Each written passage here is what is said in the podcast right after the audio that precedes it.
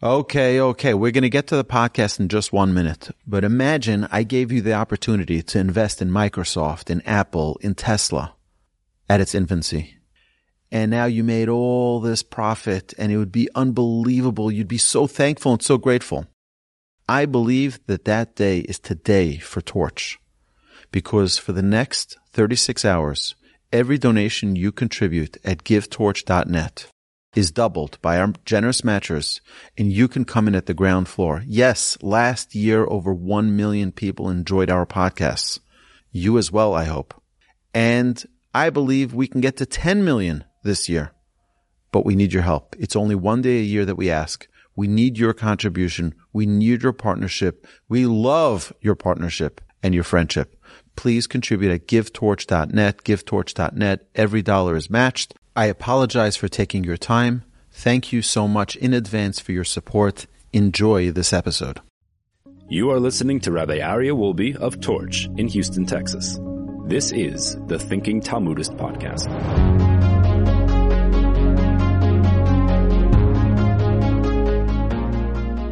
Welcome back, everybody, to the Thinking Talmudist Lunch and Learn and podcast. Thank you, Ed, for doing such a magnificent job with today's lunch. Y'all are all welcome to the Torch Center to join us here live for Torah. And for those of you who don't know, Ed travels 35 each way, 70 miles to every class. Is that amazing? The reward that one gets for traveling every single inch that you travel. I'm telling you, Ed, you, the reward for it is unimaginable. I envy your reward for coming to these classes. Really is incredible. Comes all the way from the woodlands all the way from the woodlands come to the class. It's really amazing.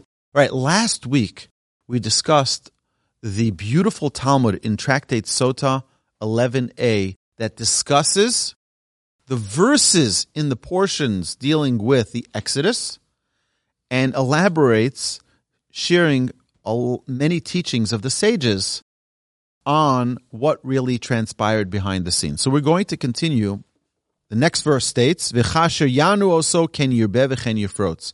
But as much as they would afflict the Jews, so would they increase, and so it would spread out. The Jew, referring to the Jewish people, and we have to understand that as a general principle, we see this constantly. Hashem is in control of the world. Hashem knows exactly where we are, what we are, what our needs are, now, it's a good thing to communicate. I'll just share with you a quick story, a quick, quick story. My daughter, last night, she had a, she had a friend who came in from New York, and I'll, I'll tell you two stories, okay? Because I'm already talking about her friend coming from New York. So I took her to the airport to pick up her friend. She's very, very excited, and they're talking, "Oh, you're out of the plane? Are you by luggage already?" And they're really very excited. So my daughter says, "If you don't mind, can you just take a video of us like greeting each other? You know, there's such excitement." So I said, "Sure, no problem." So we get there, and I'm like the first row of cars as people come out of the airport with their luggage, and we already passed the front door, so I'm behind it. And I pull out my camera and I see her friend there. I say, "Okay, your friend is there. You can go out and go greet her." And I turn on the video camera, and I'm videoing backwards, you know, behind me to the to them, and the excitement and the energy the love, the passion they have for one another was just so incredible. And she runs and embraces her friend and they can't believe it and they're hugging each other and they're screeching and they're, you know, it's like just, it's incredible. Okay, eventually I turn off the video and I open up my car door and there's this Asian gentleman sitting on a bench right over there as I open my door, smoking a cigar has a nice, expensive briefcase. He's wearing a tie and a vest. You know, he looks like he's there for business. He's, and he sees the whole scene. He sees the whole thing going on. And he looks at me and he looks at my daughter. He says, Such a beautiful human being. Only the Jews have such happiness. Only the Jews invest in family. This is amazing and it was it was amazing to see. And everyone stopped by the way. People are walking out and everyone just stopped and watched this commotion of these two friends who haven't seen each other in about you know six months since camp and are just like it, it was just a an incredible sight. Either way now this friend is at the house. She's staying with us for shabbos. And they want to go into the hot tub by our pool, and it's a little chilly outside. She wanted, they wanted me to heat it up. So I go outside, and sometimes my, my heater works, and sometimes it doesn't. It's very moody. So sometimes it works and it works perfectly, and sometimes it just doesn't want to turn on. It just doesn't want to ignite. So I tried and I tried and I tried, and it's not working. I tried to reboot it, not working. So I go to my daughter inside and I say, I'm sorry. I don't know how to tell you this, but it is not working. I've tried everything. It worked earlier this week. It's not working. I said, but there's one thing that can change it prayer. I said, Hashem loves your prayers. You know how much Hashem has answered you and keeps on answering you for your prayers. I said, stop for a second and pray. She says, oh, but I, I prayed already multiple times today. You know, the morning prayer, the afternoon prayer. I said, yeah, but speak from your heart and ask Hashem if you want to use the hot tub that this heater should get working. So she says, okay. She closes her eyes and with deep concentration, she talks to Hashem. She says, "You know how much I appreciate. I really wanted my friend to come here, and you you did this for me, and I thank you so much, Hashem. We just want to go into the hot tub, if you don't mind. You know, get this heater to work." And sure enough, I walk outside a minute later, and the the heater is on. It's working.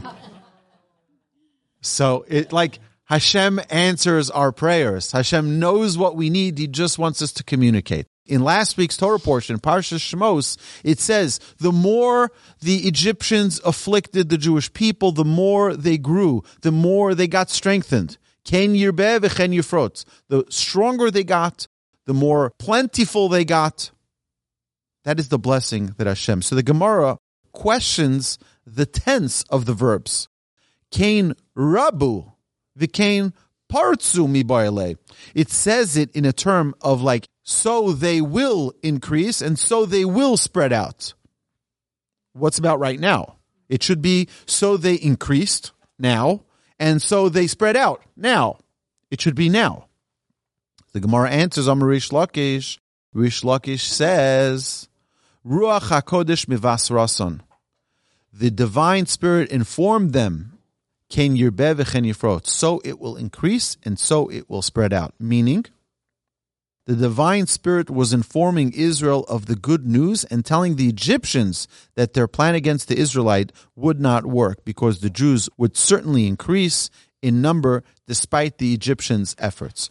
As much as we try to avert God's plan, it's not going to help. We can try with all of our might that something, you know, if Hashem decides that someone will succeed in business, there will be no barriers for that success. Education won't be a barrier. Their personality won't be a barrier. Their skills won't be a barrier. And if Hashem decides that they won't have a livelihood, education won't help. Skills won't help. Personality won't help meaning there's nothing that can challenge the Almighty's decree. When the Almighty says the Jewish people will be blessed, you can try day and night with all the power in your in your capability and it won't change it. You cannot fight God. And God teaches us this lesson here in last week's Torah portion in Parshas Shmos. He teaches us the importance of recognizing his incredible strength his limitless strength. The Gemara now continues, the verse continues, Vayakutsu mipnei bnei Yisrael, and they were disgusted because of the children of Israel. Melamed shahayu domin be'enehem kekotzim. It teaches that the Jews were like thorns, kotzim, in the eyes of the Egyptians. There's sometimes someone can bother you and it's like a thorn in your eyes it's like everything you see of them is just awful and terrible, and you're just like you're disgusted by them. That's what the Jews were to the Egyptians. You know why? Sages tell us that everything you see is a reflection of yourself. If you look at something positively, it'll be positive. You look at something negatively, it'll be negative. The way you, your attitude towards something is the way it will reflect back to you. Our sages teach us that the Egyptians had a negative eye against the Jews, and therefore everything they saw about the Jews was negative. Imagine someone would just sit there in the morning and say, Wow, these Jews are amazing. I mean, look at them. We're trying to kill them. They don't go away. They just, we try to hit them. They have more children. They, more babies. You know, it's like everything we try to do. Shouldn't someone just one day just like think for a second, open up their eyes and see the reality is, is different than what I, but look at the world today. Look at the world today. Don't you think the nations of the world should realize don't mess with the Jews? It never worked. It literally never worked in the history. It never worked that someone started with the Jews and succeeded and prospered. People don't look like that because if people have a negative perspective, that negative perspective prevails. That works for us as well, by the way. We learned this when we talked about judging people favorably.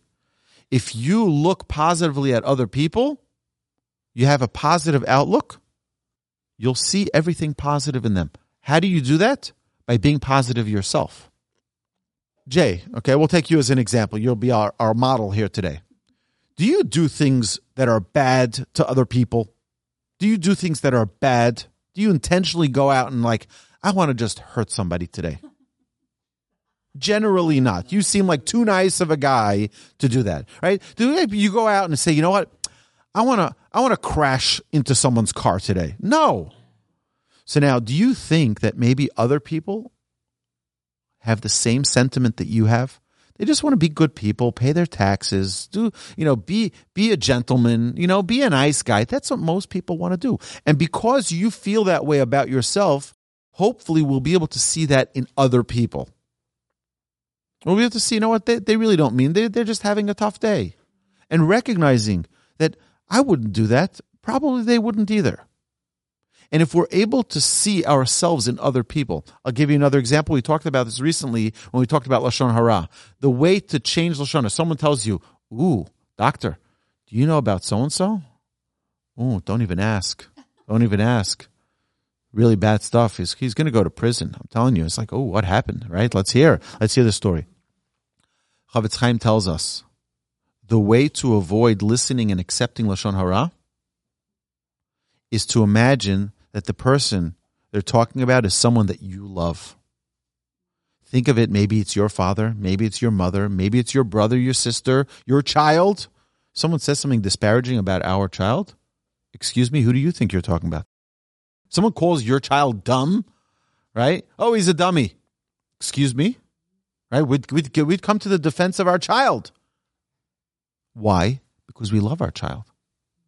When someone talks negatively about another person, imagine they're talking about someone you love.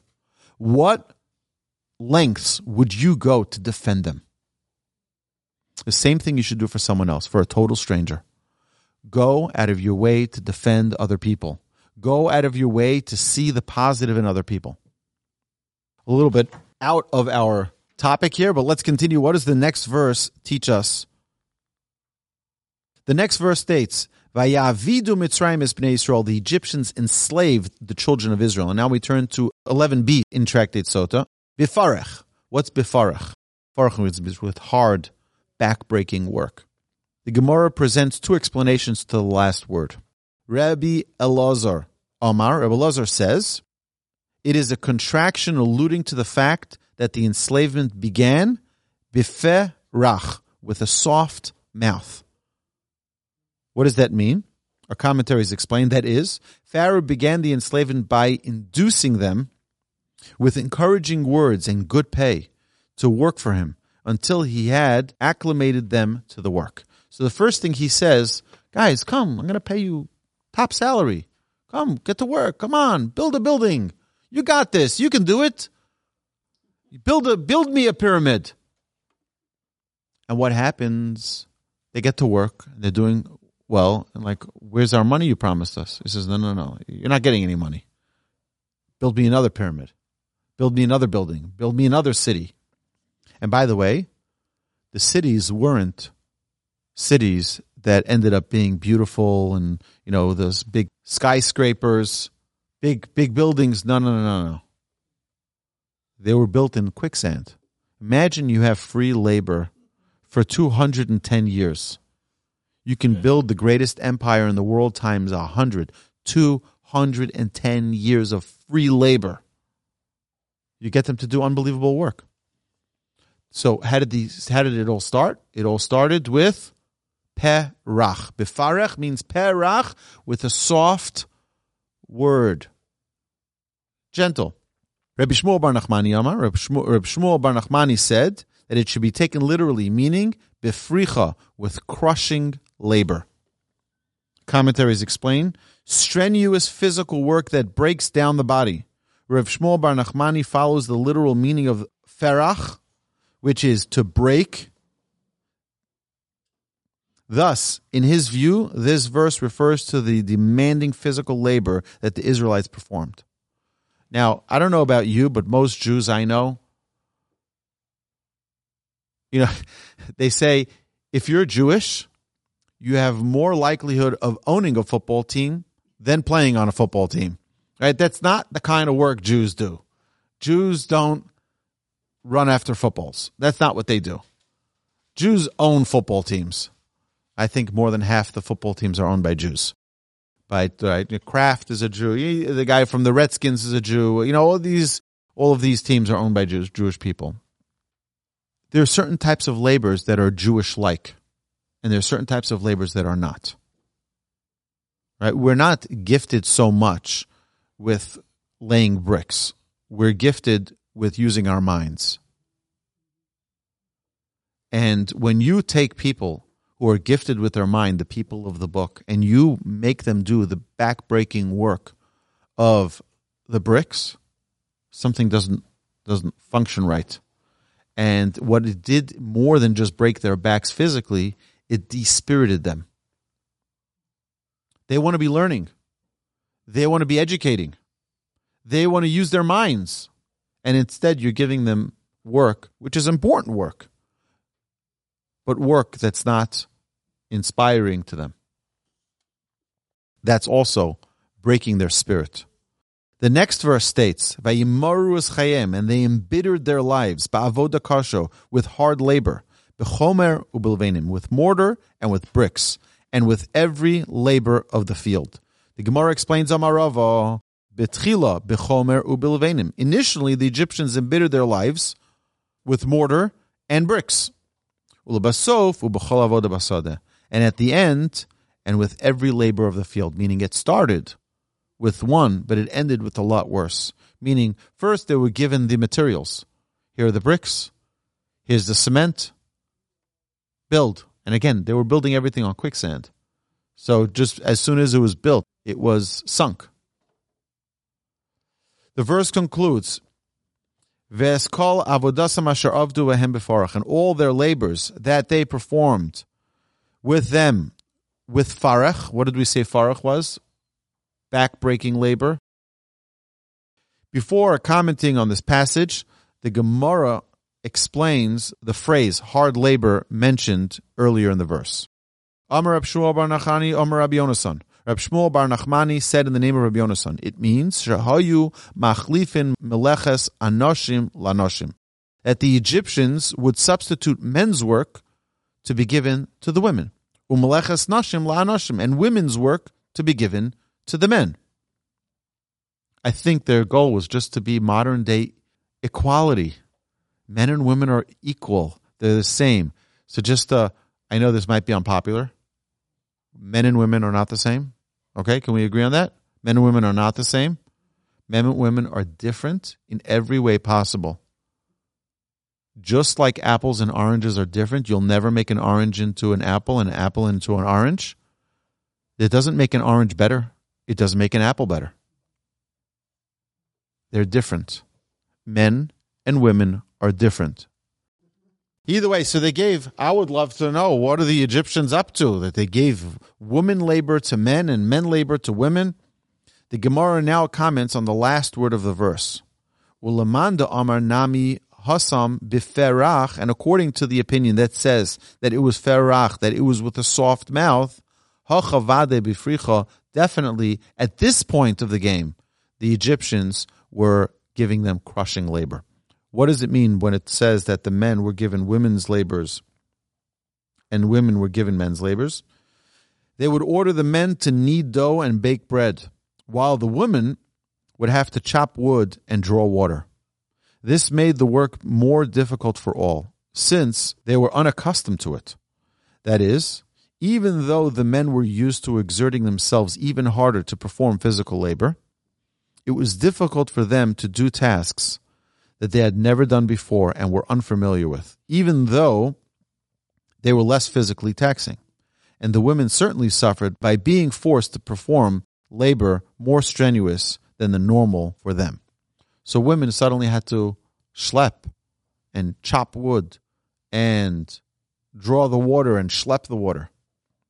All right, the Gemara continues now. What does it mean, crushing labor? Since this verse begins by stating that the Egyptians embittered the lives of the Israelites, it cannot be referring to the initial inducements to convince the Israelites to work, which we mentioned previously that they spoke enticingly. They're going to pay you. You're going to get a good benefits package. You're going to get health insurance. You're going to get your 401k, your children's college fund. All of the promises Based on Rashi's version, the Gemara has now made three comments on this verse. They embittered their lives with hard work by giving men's work to the women and women's work to the men, with mortar and with bricks, and with every labor of the field. In the beginning, they worked with mortar and bricks, and at the end, in the fields. And then it says all the labors that they performed with them with farech, with crush, was crushing labor. So the Talmud now continues. The Gemara describes how Pharaoh's first plan to prevent the Israelites from procreating failed. Dorish Rav Avira. Rav Avira expounded. It says, Bischar Noshim tzitkanos shahayu ba'osadar, in the merit of the righteous women who were in that generation, nigalu Yisrael mitzrayim. It is in their merit that Israel rede- was redeemed from Egypt. The righteous women. It's all in the merit of the righteous women. Why would women want to be equal with men? I don't get it. They're on a pedestal in Judaism. Why would they want to be pulled down? I just don't get it. Okay, either way, it is because of this that women are obligated in the commandments of Passover just as men are, even though women are generally exempt from positive, time bound commandments. We mentioned that yesterday in our laws of tzitzis, that women are not obligated in tzitzis. Why? Because it is a time triggered mitzvah, a positive time triggered mitzvah. So anytime there's a performative mitzvah that is triggered by time, a woman is not obligated to it. Why is it tzitzis or talis triggered by time? Because it's only obligated by day. Because the verse tells us, Uri item oto, and you shall see them. And you don't see things at night. So therefore, it's a time triggered mitzvah. It's a mitzvah that only applies during the daytime, and women are not obligated to that mitzvah.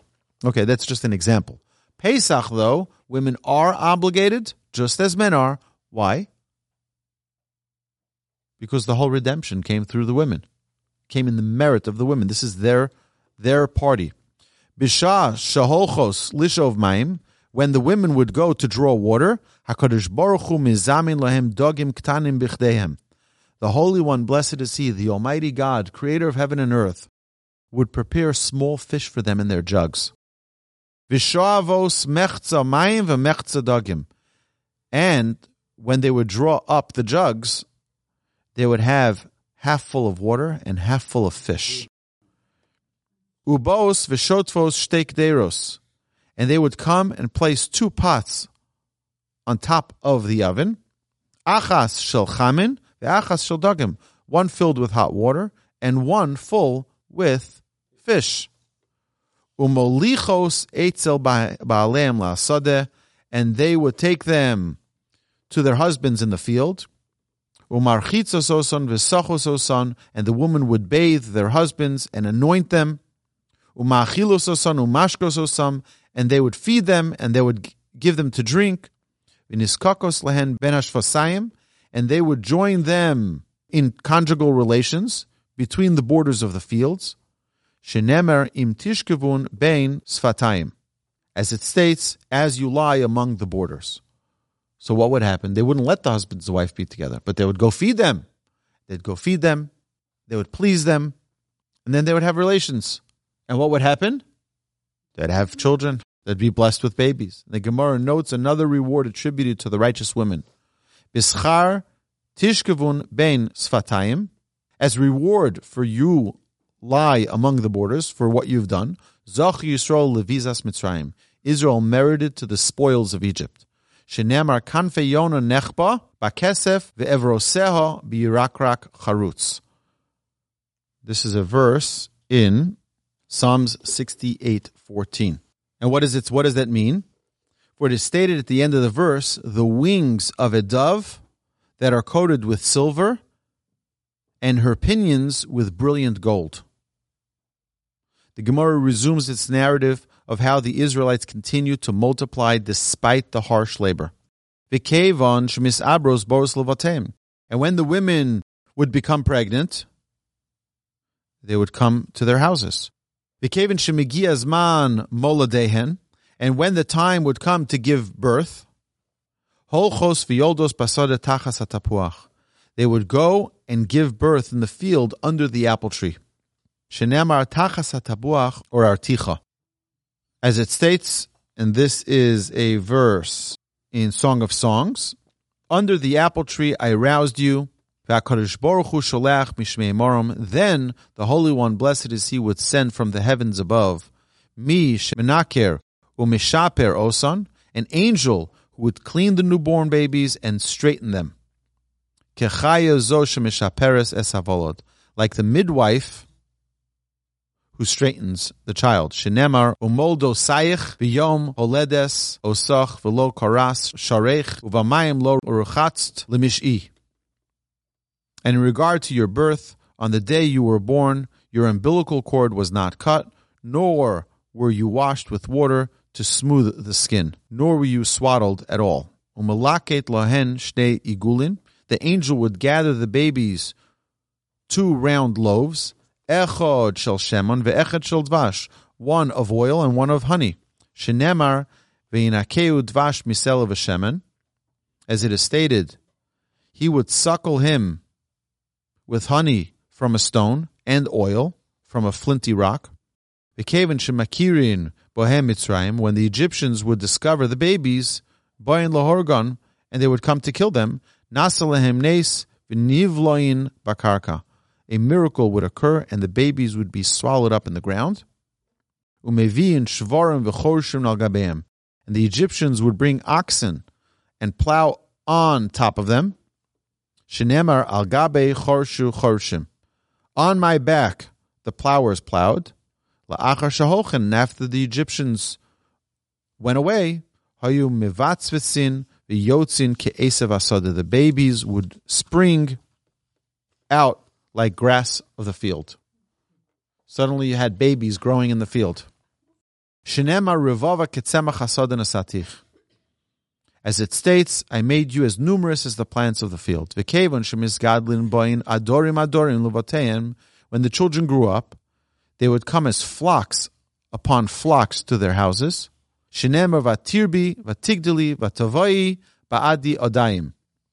As it states in the same verse, you increase and grew, and you came with ornaments upon ornaments. Al tikri ba'adei adayim. Do not read it as it is written, badi adayim, ornaments upon ornaments. Ella be'edre adorim. Rather, read it as though it were it were written be'edre adorim, flocks upon flocks. And therefore, when the Holy One, blessed is He, revealed Himself on the sea, Heim hikiru tchilo. They recognized him first. Shenema ze Eli vanveu. As it states, this is my God, and I will beautify him. They recognized. Very interestingly, we mentioned this also yesterday in our halacha podcast, in our simple halacha living Jewishly podcast, that this verse teaches us, this is my God, and I will beautify him. And when someone does a mitzvah, do it with the most beautiful way you can. don't just buy the cheapest menorah. Don't just buy the cheapest, buy the nicest. Because the mitzvah is an expression of your love to the Almighty. And when you show the Almighty your love, your relationship with Him grows. What we need to be focused on is our relationship with Hashem. That's our job, our relationship with Hashem. Here, the Jewish people were dedicated, were committed, and they were rewarded handsomely for that dedication. Who was the prime demographic that was showing that devotion and dedication? It was the women. They took the risks, they took the danger, and they went with it. They said, We need to continue to procreate. And so they'd go find a way to appease their husbands in the fields so that they can have the, these babies. Angels came to help those babies and to clean them and to, and to nurture them. And then when the Egyptians would come and try to kill the babies, they would sink into the ground. The Midrash says it's unbelievable. The Talmud says this. Let me see what the commentaries say about this. Although the Egyptians saw how the babies were miraculously saved, they thought it was accomplished through sorcery, as they would later assume regarding the first several of the ten plagues. They therefore tried to kill the babies by plowing over them. They saw there were miracles. So you wonder here are these Jewish people, they're just the untouchables. They are so resourceful in the eyes of the Egyptians. That's the way they saw it. They weren't willing to see the hand of Hashem. When someone is blind to it, there's just nothing you can do. Nothing will help them see the light. Tragic. All right. The Gemara now continues. The Gemara returns to its analysis of the section in Exodus, citing Pharaoh's next attempt to prevent the Israelites from procreating. The king of Egypt, this is a verse in the Torah. The king of Egypt said to the Hebrew midwives, of whom the name of the first was Shifra and the name of the second was Pua. The Gemara discusses the relationship of the two midwives. Rav Ushmuel. Rav and Shmuel disagree. Chad Amar Isha Ubita. One says that it was a woman and her daughter. V'chad Amar Kala v'chamosa. One says it was a daughter-in-law and her mother-in-law. Manda Amar Isha Ubita, the one who says that it was a woman and her daughter, it was Yocheved Miriam. It was Yocheved and her daughter Miriam. Umanda Amar Kala and the one who says that it was a daughter-in-law and her mother-in-law, that was Yocheved ve Elisheva. That was Yocheved and her mother-in-law Elisheva. She married Aaron, so it was Aaron's wife, Elisheva. So it was a mother-in-law and a daughter-in-law, and, and a mother-in-law and a daughter-in-law who were doing this. So again, these are two different opinions. Elisheva was thus Yocheved's future daughter-in-law, because she, I guess, she wasn't married yet to uh, to Aaron. According to this view, it is unlikely that Miriam was one of the midwives, since she was only five years old at the time, and it is difficult to say that she was only a helper. The verse must therefore refer to Elisheva, the only other woman of the time named in the Torah, and she was secondary to her future mother in law, Yocheved. Since Aaron was only two years old at the time, we must presume that Elisheva was older than he was and could thus serve as a midwife. Okay, so I don't think it's consequential of which one it was, but it, this is again two opinions in the Talmud. Definitely, there were two midwives. Question is who? One of them for sure was Yocheved, Moshe's mother. Question is who the other one was. The most common opinion is that it was Miriam, Moshe's sister. But over here, the Gemara tells us it could also be that it was the sister in law of Miriam, Aaron's wife, Elisheva. The Gemara supports the first view. Tanya Keman, the Amar Ishobita. It is taught in a brisa in accordance with the one who says that it was a woman and her daughter, meaning Miriam, the daughter, and Yocheved, the mother. The Tanya, for, for it was taught in the brisa, Shifra zu Yocheved. The midwife named Shifra, mentioned in the verse, is actually Yocheved, Moshe's mother. Vilama Nikra Shma Shifra. Why was her name called Shifra? Shemishaperes Savod, because she straightened the limbs of the child after birth. She made sure that the baby was properly properly resting, properly uh, I guess the uh, anatomy of the baby was the structure of the baby was healthy. Davar acher, other explana- another explanation. Shifra sheparu viravu Yisrael biyomeho. She was called Shifra because Israel increased and multiplied in her days. Pua Zomiriam, the midwife. This is again the the brisa that says the midwife called Pua in the verse is actually Miriam, Moshe's sister. Velama nikra shma Pua. And why was she called Pua? Shahaisa Poa Mutzia es Havalot. Because she would coo to the child. She would make sweet sounds to play with the child and make the child happy. Davar acher.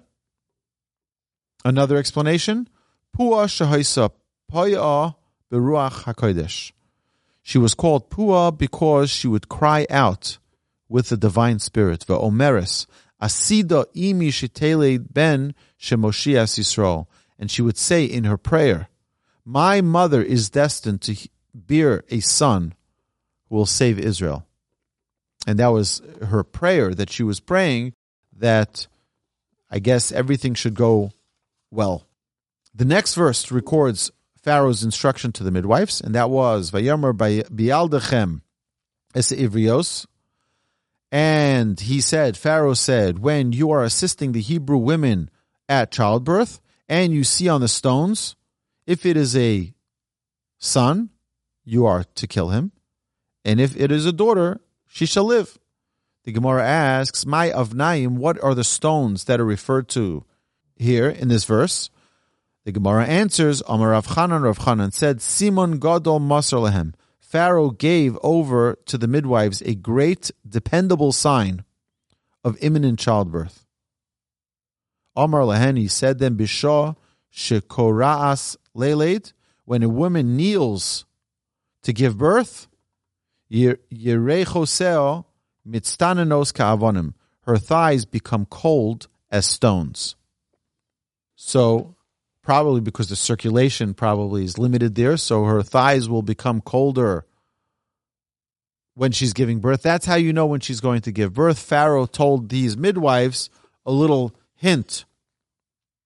Since a woman generally labors for a period of time before giving birth, Pharaoh gave the midwives a sign so they would know when actual childbirth is about to commence. That is, he told the midwives that when the mother's thighs become cold, it was time to remove the child and kill it if it was a male.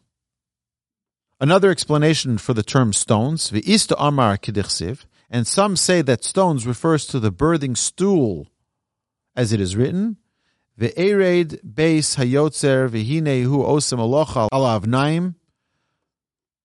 I went down to the house of the potter, and he was doing work over the block, literally the stones, ma yotzer just as this potter, yorech mikan v'yorech mikan v'sadon be'emtza, just as he has a thigh here and a thigh there and a block in the middle, af isha, so too is a woman who is giving birth, yerech mikan v'yerech mikan v'havolad be'emtza.